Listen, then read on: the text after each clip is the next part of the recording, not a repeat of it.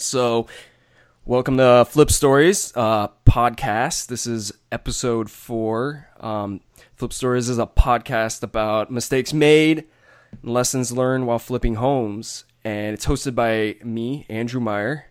Uh, today, we have our first guest, and our guest is Matt Rodak. From uh, he's the CEO and founder of Fund That Flip. Um, I'll ask him later if I totally butchered his last name. Um, Fund That Flip. It's uh, based in New York City, and it's a company. They are uh, they're building and operating and growing a real estate investment marketplace.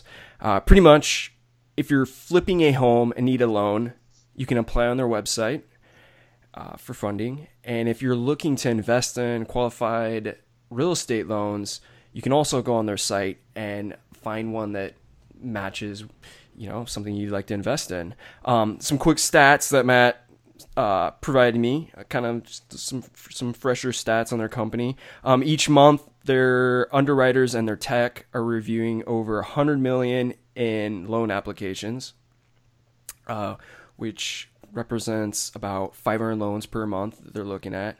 Um, and they've seen nearly 700% loan origination growth in 2016. Um, fastest funded deal so far, they raised 200,000 in 26 minutes for a project. Um, so, Matt, welcome to the show. Great to be here. Thanks for having me. Yeah, uh, we're happy to have you as our as our guest and as our first guest. Um, I want to, yeah, thank you for taking the time on a Sunday, head into the office to talk with us. Uh, let's see here. I, I got a lot that I want to cover with you. Kind of go just a quick uh, overview here. Um, you're, I'd like to talk to you about some of your side hustles in college uh, that, you know, they earn some extra cash and pay for tuition. Uh, your first job out of college as an insurance underwriter. I think when people hear that, they might think like, "Oh, that sounds boring," but I always think you can pull some interesting things out of underwriting. You know, um, your experience flipping homes in Rhode Island, which then I think really strongly gave you some good ideas for what what you want to do later with in the lending space. So yeah, let's let's dive in here. Um, sure. So before before you did the flipping and lending, um, you had a couple side hustles in college. You did. I listened to an interview you did of Ambition Today, and you were telling them all about the landscaping company that you know you worked on with your dad, and then you kind of took it over. Yeah, I believe you ran it up through your sophomore year in college. And you ended up selling it. Uh, and I encourage people to look up that podcast because you you cover that really well, and kind of you see kind of where you kind of had a little, little entrepreneurial um, bent through your childhood. But you also mentioned about uh, a side hustle selling T-shirts in college. What kind of T-shirts were you selling? Tell me a little bit about this. Yeah, so I, I think um, uh, there's there's a big debate out there, right? Are entrepreneurs born? Or are they made? Um, for for whatever reason, I think entrepreneurship. My my my dad's an entrepreneur, and I think I got an early taste of it. Um, I think my my very first business was actually in second grade. Um, my family likes to joke. I got a, a, creepy crawler machine for my, my birthday going into the second grade, and I started manufacturing those in the basement of our, our house and selling them to my classmates. Nice. Um, and uh, that kind of grew to yeah. My, my uncle had an investment property in the town nearby, and, and my brother and I um, would, would hop in the car on the weekends and cut the grass and make 15 bucks each week that kind of evolved into me pushing the lawnmower up and down the street as a kid, um, you know, mowing neighbors' lawns. And then eventually I turned 16. I got a truck, a trailer, upgraded to some commercial equipment. Um, and, and, it was really kind of my, my first foray even into real estate investment. So I ended up, um, for, for whatever reason, ended up doing a lot of work for um, real estate investors in, in and around the town that I grew up. They owned properties that were rentals or they were flipping properties and um, you know, cut the grass as well as uh, you know, you know, did some things to make the curb appeal better for the houses, but also would would sometimes get involved with demoing the property. So me and my buddies would go over there with our trucks and clean the house out and take walls down and do some other things. But um, it was kind of like my my first taste at real estate investing, and it was something that I was like, man, I want to do that someday. These guys seem to be making a lot of money, and um, it was just it was just kind of cool and interesting to me. Um, but yeah, I was always always looking for a way to to kind of make some money on the side. I don't know what it was. It was just something that was very very motivating for me. Um, sold the business in college. I played four years of college football and um, didn't have time to kind of have a regular job. So um, my my way that I earned some extra money spending cash was we'd print up T-shirts for the different sports seasons, and I went to a small school, so we'd print up um, you know football shirts with the schedule on the back for the football season and kind of sell them door to door in the dorms, and then same for basketball season. Um, just a way to kind of uh, just make some extra money, and it was uh, it was kind of fun. So um, yeah, just some, something that, that that I've always always kind of wanted to do was be my own boss and, and make my own money and kind of do it do it on my own terms. Yeah. So, we you know, with the t-shirts, was that something where you're like, you know, you're sourcing it to like, you know, like a custom ink or some of these companies that'll, you know, you come up with the design and then you uh, have them print them, or you guys like screen printing these? Like, what was the how how are you banging these out these shirts? Yeah. So my my dad's business is actually in promotional products and advertising oh, products. Got so you. Okay. So he um there. Yeah, he had access to all the vendors, so we'd he'd essentially sell them to us at cost with maybe a little markup for his time, and then you know we'd order 200 of them or 400 of them or whatever it was at seven bucks and sell them for 15 bucks on campus. Um, right. Was was kind of the thing, and nice. I worked I worked for him too on some on the side, so I'd I'd sell to the student union groups and some of the other groups, you know, frisbees and koozies and other things that um, you know they were putting together. So it was always something, always something to be sold, and uh, it was kind of fun for me to just kind of another way to get involved with the different programs on on campus. But um, you know, always you know also make some money. exactly, and it probably also helped your dad a little bit because you can get better bulk discounts when buying raw materials. I can see that. So um, yeah, yeah, that's that, yeah, that's great. Um, okay, so so that you know that's college and and you know you were talking about doing landscaping for the flippers you know i think you know people who are flipping and if if they find a landscaper who's not trying to like do some super fancy work in the yard who just understands like listen i need this cleaned up i need you know something to make it look good but i'm not trying to break the bank you can you can make some good connections there it, you know if, if you're helping them do their job so I, i'm sure you, i'm sure it was great you know the people you met yeah, we were. I mean, we were cheap, right? We were 16 year olds, so we were yeah. happy to work for eight bucks an hour or whatever it was, and yeah. um, we did we did good enough work. We laid down mulch and trimmed hedges and planted trees and cut the grass, and um, you know, it kind of kind of worked for everybody. Great. Okay, so okay, so we'll move moving past college.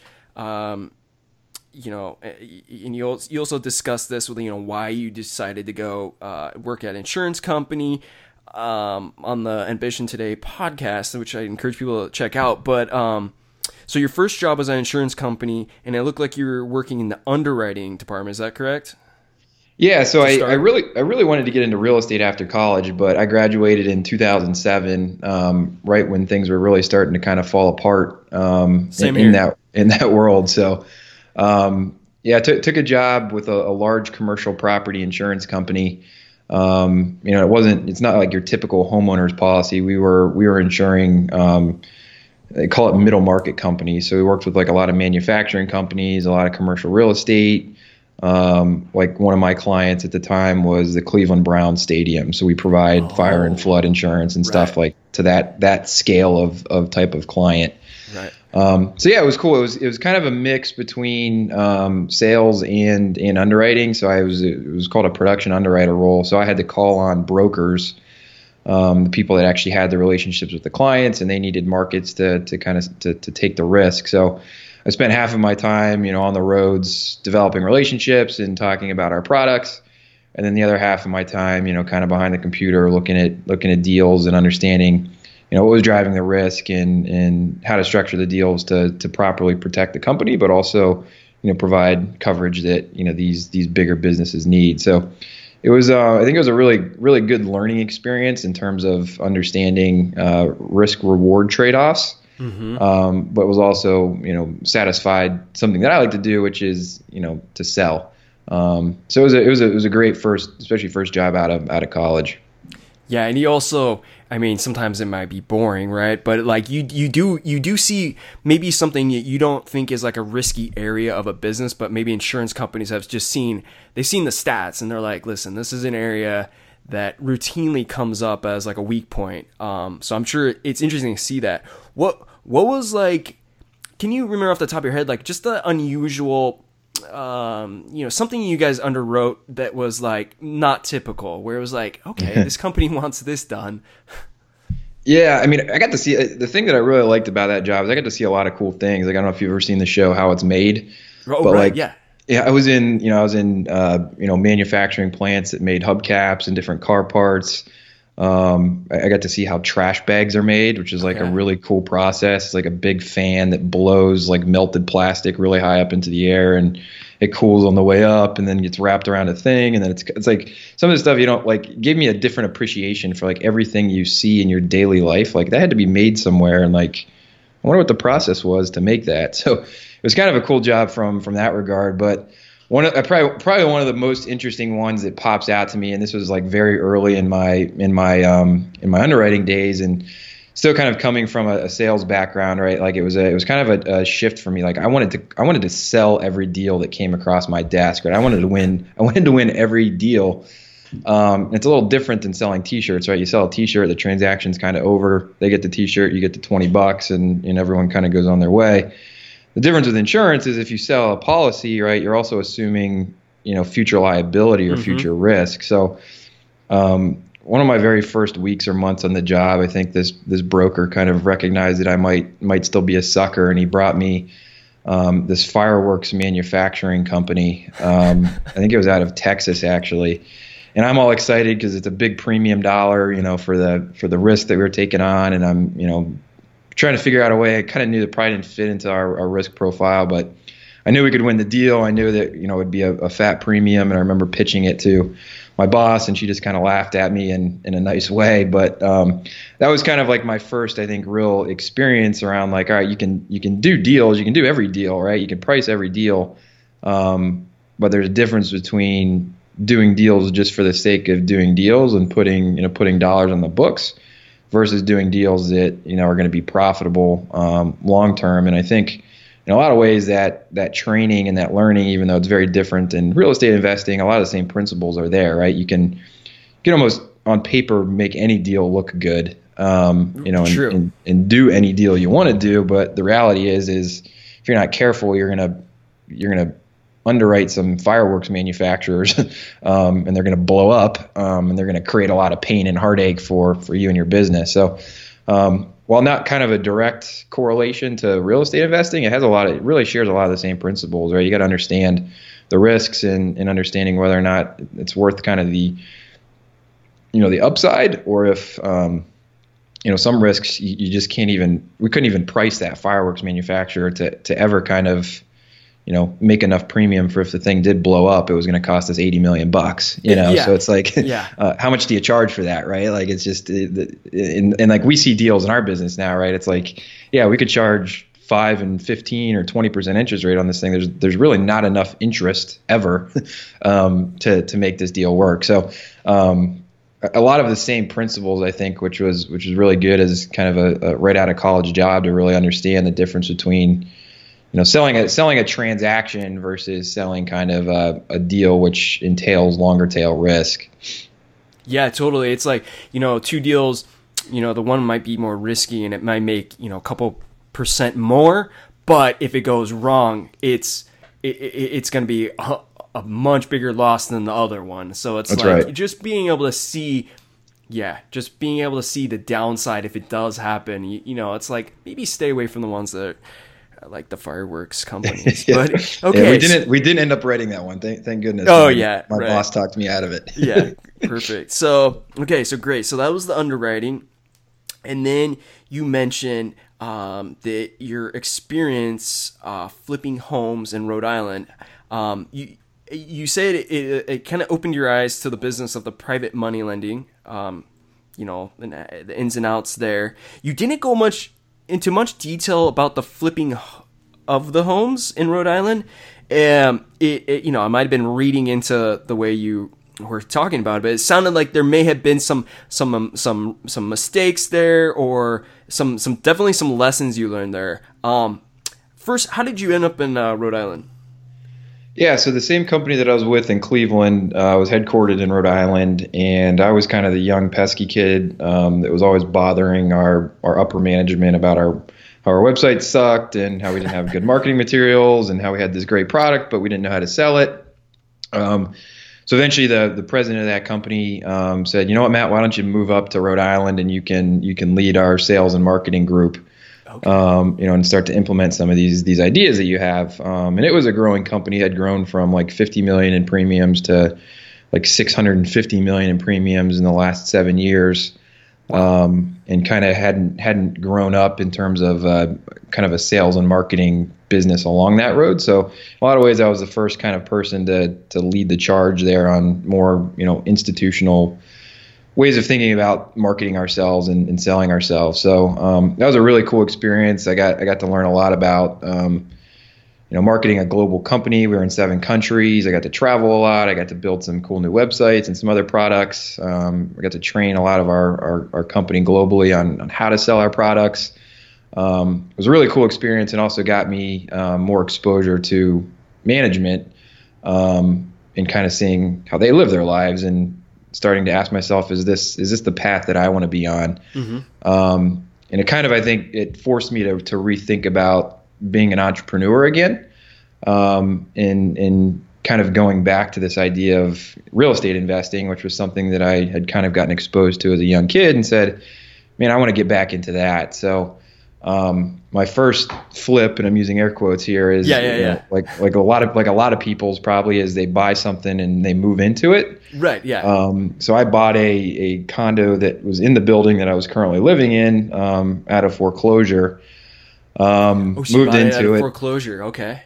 Yeah, it was uh, technically a wholesaler had bought it out of foreclosure, and then I bought it from him um, okay. with a, a slight markup. Sure. Um, one bedroom, 900 square foot, nothing big. I mean, the, the, the, the, building was pretty new. It was built in 2007, so it was only a five year old building. So the, the unit was in, in pretty good shape, um, but hadn't been lived in for a year. So there was a little bit of work to do. But from my perspective, it was like, wow, I want to live in this building anyways. Um, you know, I can buy this thing pretty pretty cheap and sit on it for a couple years, live in it, and then sell it and, and kind of go on to the next one. So yeah. Um, that's what I did. The the probably the, the biggest lesson that I learned was buying a condo comes with a lot of unknowns. Uh-huh. Um, one of them being is that the condo association and the, and the condo building at large can make decisions um, to to make capital improvements to the building, and then do what's called a special assessment to all the owners to pay for that capital improvement. So there was one particular investor actually who had bought 270 of the 320 units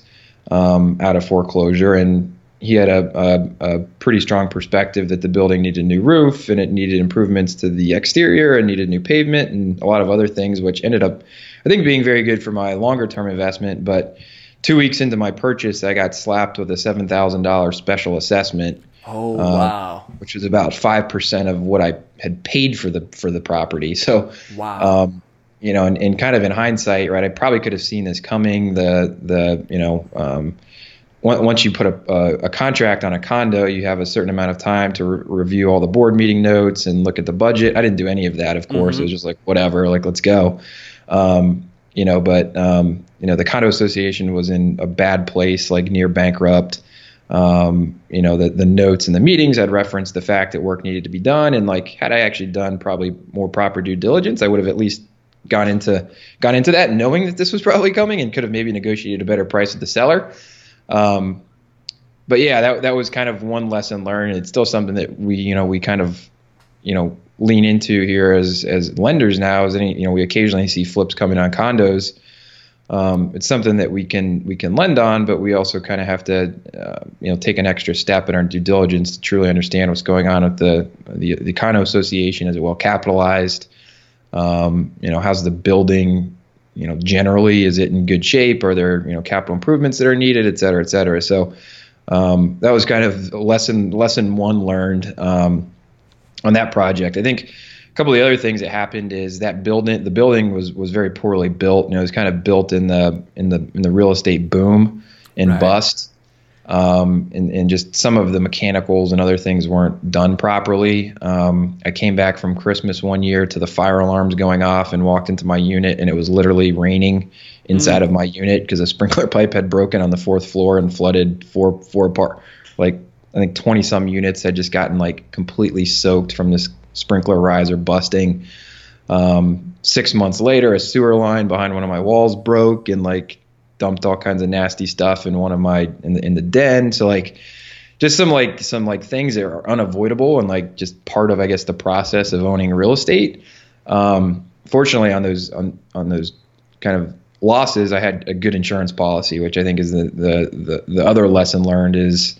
Um, and we see a lot of this kind of where we sit now with some of our, our customers that that you know are buying the cheapest insurance policy that they can they can kind of get right? Um, which which can be a painful and expensive exercise later if you do end up having a loss. So, uh, fortunately, I had I had good coverage on both of those, and I was made whole. Um, but they could have been could have been a lot worse had I had I not you know properly bought the the types of coverage that that ended up having. Yeah. Right. Yeah. The I know. Yeah. The, the, the I think a lot of HOAs uh, particularly condo associations, we're having a lot of trouble. And then you know they they can just make odd rules whether they'll say only a certain percentage can be you know homeowner owned versus you know you know like absentee owner owned, and, yep. and it can actually affect the loans you get. So it's like yep.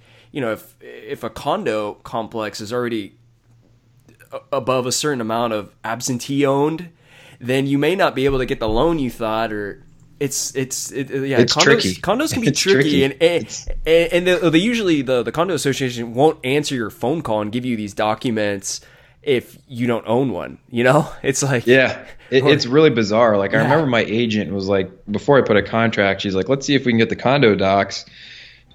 Just so you can read through them, and they were like, "No, like five hundred bucks." Like, yeah, it's like sign, sign the contract, and then you've got ten days to like review them, and it's like, what? Like these are like 800 page documents some of them yes so yes it's um it's, it's definitely a different a different world that you have to understand um if you're if you're buying condos per, yeah exactly so um so how so and it, it sounded like you had some experience run-ins i don't know you know i don't know if you were using funding from some of the private money lenders in rhode island but what so like tell me about that what how, yeah, so yeah, so so after I, I kind of bought my first property, I, I started networking with um, some real estate agents that you know worked with active real estate investors and got some introductions to some other active real estate investors in Providence.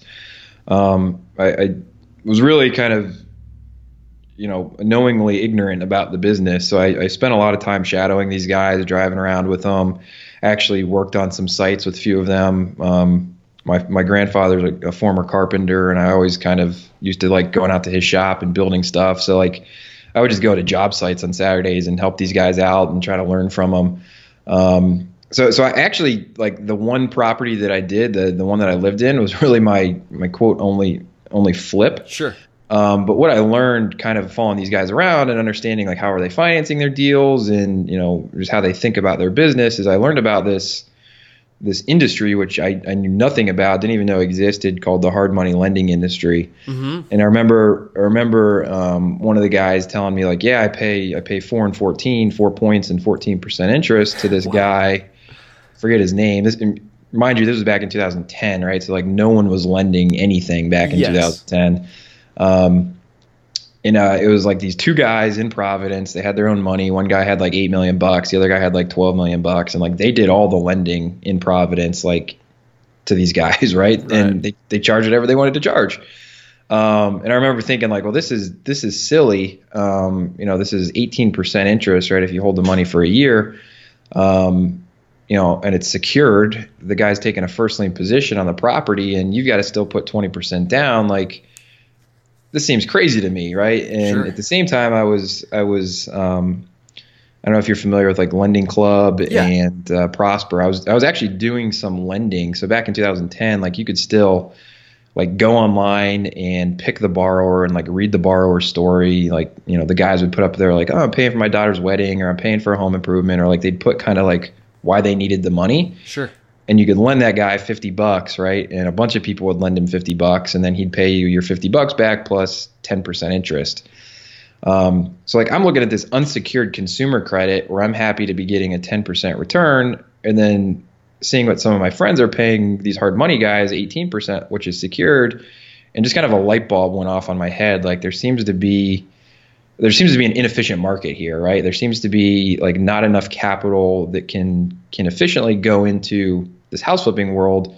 Um, and if people are happy to lend money online on unsecured consumer credit at 10%, like they should be ecstatic to lend money at 10% on something that is secured, right? So that was kind of like the idea for Fund That Flip back in 2000, I think 11 or 12. I came up with it was I wonder if I could create a lending club for real estate investments. For real estate, yeah. Um, and and that idea was much more exciting to me than than than flipping houses just because I I one I, I realized kind of early throughout the process that I didn't have the patience to go look at 100 houses to like buy one.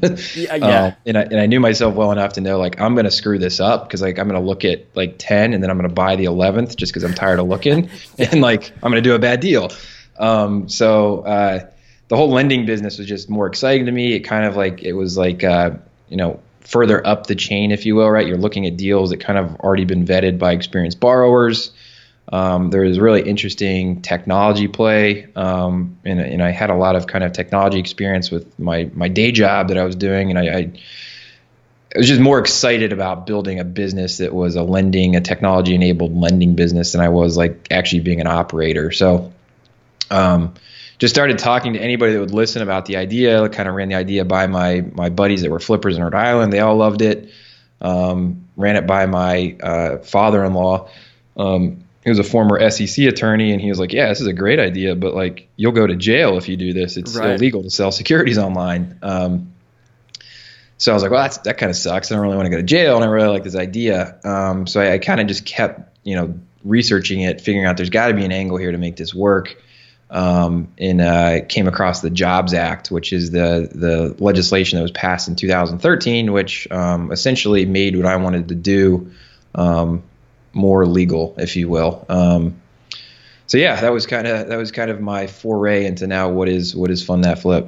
Right, which I believe I remember following a venture capitalist, uh, Naval Ravikant. I think that's how you say his name, and I think he was one of the ones that pretty much pushed through the the Jobs Act and he he now runs uh, AngelList, which mm-hmm. is like uh, yeah, I think it's angel.co is the yep.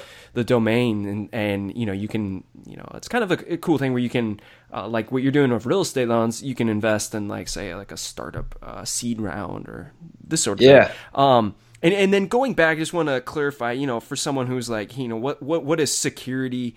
Um, you know, you know, when uh, you loan to someone, you get security. It's like, you know, essentially you're signing a piece of paper to say, I'm going to repay at this rate, and in exchange, I'm going to sign this paper that if I don't pay on those terms, you can come and you might have a legal claim on my my home. So it's like if I don't pay the loan, then there might be a legal process for uh, where the lender could come back and say like, "Hey, I need your home now because you can't pay." Yeah, yeah. The, so there's there's kind of really two generally general types of lending. There's asset backed lending, right? And that's like mortgage lending, right? The the loan is secured by the house.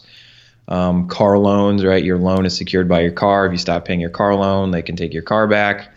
Um, boat financing, you know, th- these are what are called. There's an asset. There's a real asset that is that is in some ways like illiquid, right? And there's a there's a process that the deed gets recorded and you can't transfer the deed without first paying off the mortgage. Um, and then there's unsecured consumer credit or unsecured business credit for that matter, where um, like your credit card, right? If you stop paying your credit card, really the only recourse that the credit card company has is to, um, you know, damage your credit score, which obviously isn't good, but it's not like they can come after your your jewelry or something else, right? Like like their recourse is limited at you know harming your credit score. Yes. Um, you know, so so in, in generally speaking, right, like asset-backed loans are are cheaper as a borrower because there is an asset behind them that presumably has some value that the lender can get, um, you know, can liquidate and get their money back on. Versus consumer credit, typically the rates are higher because if you stop paying, right? The, the lender has to to write that loan off to essentially zero.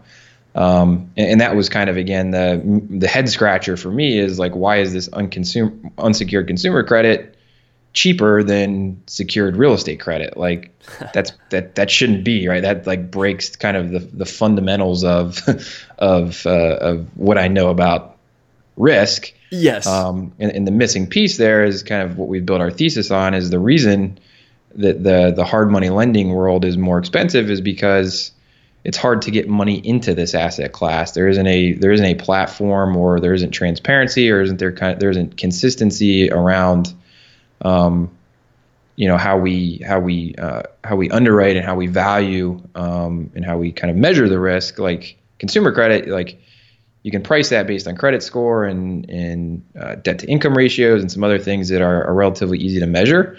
Um, you know, underwriting Andrew Meyer on one two three Main Street that he's flipping, like there isn't a, there isn't like like a standardized set of data points that like an institutional type of lender can like price that, right? So like in a lot of ways, that's what we're what we're, what we're trying to build is more transparency into the space, um, a way to kind of benchmark some things that we think drive risk, so that we can we can get more capital into the space and that we can you know we can properly price these things or let the market properly price these things as opposed to having a constraint on the capital supply, which which I still think is happening, right, is causing them to be overpriced. Yes, yes, and yeah, like you say there, yeah, no, it, it's it's a great problem uh, that you're trying to crack. I mean, um, you know, there's some companies that you know create vehicles that list on the stock market, but those cost so much to to create that most people still get their their loans from you know whatever Bank of America or whatever local credit union and there's yeah they just don't have the same access to capital that say like a stock market listed company has or so it, it's great to see these new these new uh, I don't know these kind of uh, new ways of introducing capital into the real estate world. Um, but okay, so going back, I, I, have a couple more questions on Fund That Flip. Uh, hopefully, you're doing okay on time. Um, yeah. How how long was it between your your uh, well, what what states um, or areas are you guys focusing on in the United States? Do you have a particular region or I don't know, like what if yeah. someone in Hawaii said like, "Hey, I want a loan." yeah, yeah. We we actually looked at Hawaii as a potential market because um, property values out there are actually doing pretty well, and there's again kind of part of our thesis is there's not access to capital, um, and Hawaii is probably the extreme example of this.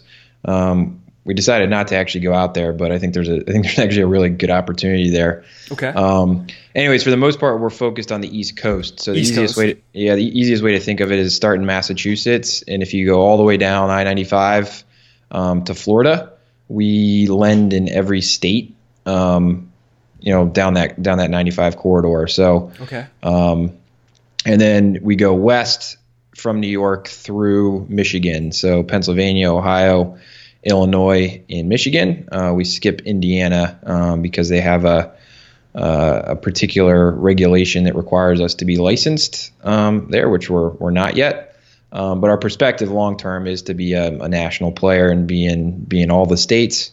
Um, but the, the short term short term goal is to, to, to, build up our market penetration in some of these states that we're already operating in. So in total, I think it's about 14 states.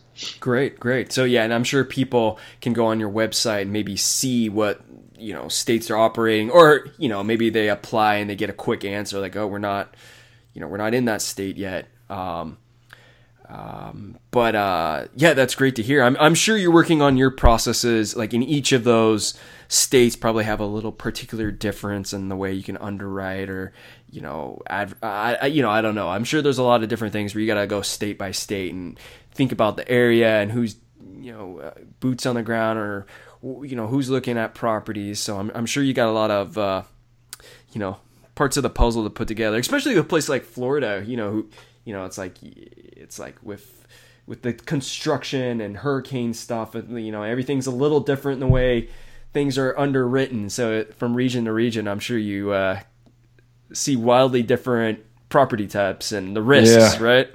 We we funded a loan um, this past fall, and I forget the name of the storm. It was in funded a loan in Jacksonville, I think on like a Friday, and like this hurricane was supposed to hit Jacksonville on like that Sunday, and we were like, oh god, like Yeah. what have what have we done?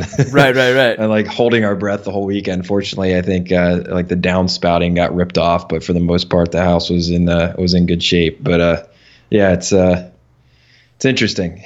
okay, perfect. So I like there's there's a couple more here. Um, when when when uh, people are, are requesting funding and in applications with properties, um, what are some like some common no nos or red flags that you might see? And, and the reason I ask that is not so you know you know you're not trying to help people beat the system of some sort, but it's like I think a lot of people especially in the flipping world, maybe it's their first one. Maybe it's their maybe they um, they they don't quite know how to see risk in their own deals that you might see. But what would be something where you know uh, like a red flag or or something in a deal that would might prevent someone from you know getting some funding. Yeah, and maybe it's worth talking a little bit about our criteria. So we we our business is really built um, for um, experienced flippers. So Yes. we we kind of like to see um, people have at least two or three, ideally four projects under their belt, um, ideally done in the last 12 months. Okay. Um, this shows us that one, um, you know, you can you can get deals done. Two, you have likely have teams in place and have you know know how to execute on your plan. Um, and third, it, it tells us that you you truly understand your market, um, you know, and you know how to build to that market to maximize value. So we like to say like we're we're we're a market that once you've figured it out and maybe you've used your own capital or borrowed from family, friends, extended network um, and you need really that reliable partner to scale your business up, right? Go from four to ten um, a year. That's that's where we we really fit in and help our clients grow their businesses. Okay. Um, other than that, like we're we're looking at the deal just like hopefully you are, um, and making sure that there's profit in the project. So we're going to take a really hard look at how much you're paying for the property. Um, what does your scope of work look like, and, and why is that the right scope of work? Yes, um, yes. Really, really to maximize the value um, of the property, and then ultimately we have a ton of data and a ton of resources um, to to kind of stress test against that that ARV, which is really the big unknown, right, in the equation. Uh, we know what you're paying for it. We probably have a pretty good idea of what you need to put into it to maximize value. The big question mark in this business, um, and, and the one that we're all making our bets on, is is what's it going to sell for when it's done. Um, you know, so I think kind of a, a pointer for us, or really for anybody that's trying to get whether it's their first deal funded or um, you know their their hundredth deal funded, is for the most part like lenders or even private investors, like we're conditioned to say no, right? Like we we say no 95 times for every five yeses. Um, that being said, like we want to say yes. Right? Like I only have a business if we say yes, right? So give us reasons to say yes, and the, the easiest way to do that um, is is is to to make sure that you've really done your homework. You've put some thought into the numbers. You've put some thought into your statement of work, and you're presenting that clearly. Um, and, and again, if it's your first deal or your hundredth deal, really what you want to what you want to present to the lender is or the investor is that you know your stuff, right? Like you you you know how to execute, you know what you need to do to to make the project profitably. Um, and if you're doing a good job of communicating that, and the deal's truly a good deal, like the money's gonna find you. Um, you know, we we've had this saying since we launched, like like we, we we funded our first deal, we had no money. Like we had we literally had no money on the platform. We had no investors on the platform. Okay. But we, we kind of took this thesis like if we find a really good deal and we put it out there to like our network of 10 or 15 people that we kind of know, like we think we'll fund it, right? Because it's a good deal and it makes sense. And like, why wouldn't someone want 10% on a good deal, right? And that's kind of like, that's kind of been our philosophy ever since, right? Like, we don't have these big forward flow agreements with committed capital, nor do we really spend any money on, on marketing to the investor side of our marketplace. We spend all of our resources on finding good deals, and those good deals bring in the money. Um, right. So a, a very, it's a very similar philosophy for you if you're an individual real estate investor good deals find money. There's more there's more money in this world than there is good deals. so if True. you're if, if you're finding good deals and you're and you know how to present that, whether that to be a lender or you know family, friends, extended network, um, you will find the money. The hard part, especially right now with where we're at in the market cycle, is is truly finding finding good projects.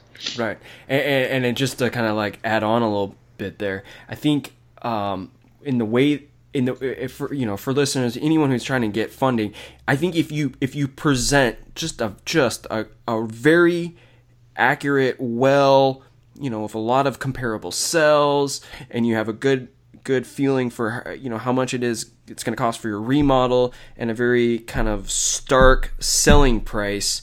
Um, um, it, it, it, that's that's very helpful because I think when when a lender they obviously don't ever want to have to foreclose although you know maybe in some maybe in some cases they they would be happy to take it back at 80% you know of uh, you know loan to value. But you know they don't want to take back a project that you know is halfway through a remodel and is actually maybe less than the the cost that you bought it for because you, you've stripped out all the walls and they're gonna have to hire contractors to like you know come in and do all this work. You know they'd rather just lend to you. But if they know that if in the worst event they have to take it back they're getting a deal there um, i think most most lenders will view they you know they see the downside as mitigated right? And so it's right. like you know even if this guy you know for whatever reason can't finish this as long as you know the the risk is mitigated on the downside, I think I mean it, it's hard not to get a loan. And then finding a good operator who can you know meet his timeframes. It's it's yeah. So it's it's always good to be very honest and just have very sharp numbers. And then um, yeah, the, I think the money will find you. Um, I have one more question uh, for you. What plans or goals you have for Fund That Flip let's say over the next 12 months. And i don't i don't even know if you think past a month. I mean you, you, obviously, you obviously, do. But you know um it, and and this could be like a you know some sort of plan or goal. Uh, it could be a growth goal that you just want to set for your team that you you feel comfortable kind of sharing publicly. Or maybe like a new feature service that you're kind of looking at.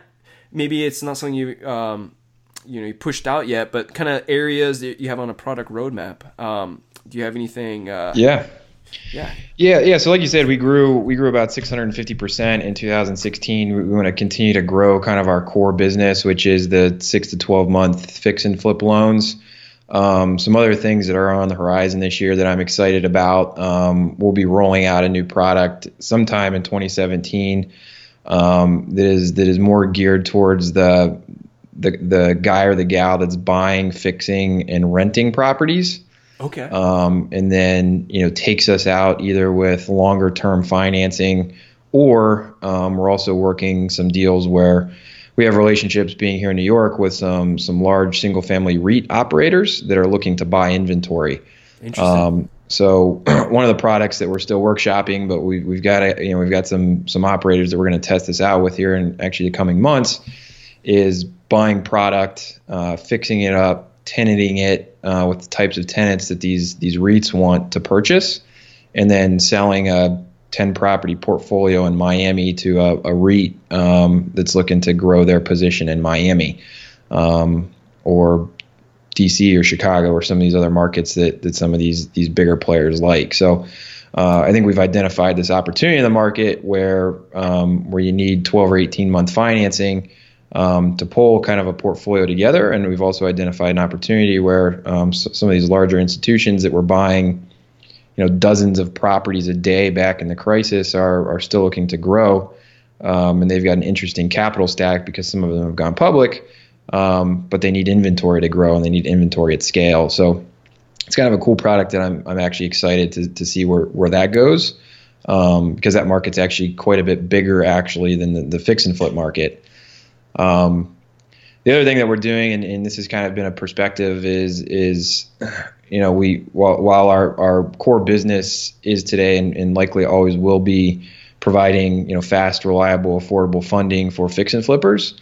Um, we're also a technology company, um, and we do a lot on the technology side, and, and we've we've identified um, opportunities to to bring technology products to people that are in this business. So um, we'll be rolling out some new um, software products sometime in 17 as well hmm. that help um, you know help people analyze deals, understand what they should pay for properties, um, do sensitivity analysis, stress tests, um, pull data in from the same data sources that we use to underwrite loans.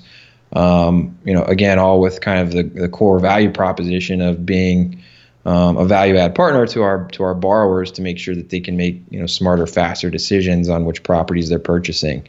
Um, and we think that will also help us um, grow our lending business as well. So, um, kind of our our our, our long long term vision prop right is that you know when when you Andrew wake up in the morning, the first thing you do is you sign on to fund that flip. Um, and our platform helps you manage all of your projects, analyze them, uh, manage the back end of them, um, and, and, get funding if you need um, if you need. So interesting. Um, yeah, I'm pretty pretty excited. We're going to start. Uh, I think have have some of our first software products out this year as well. Oh wow, yeah, that's that sounds great.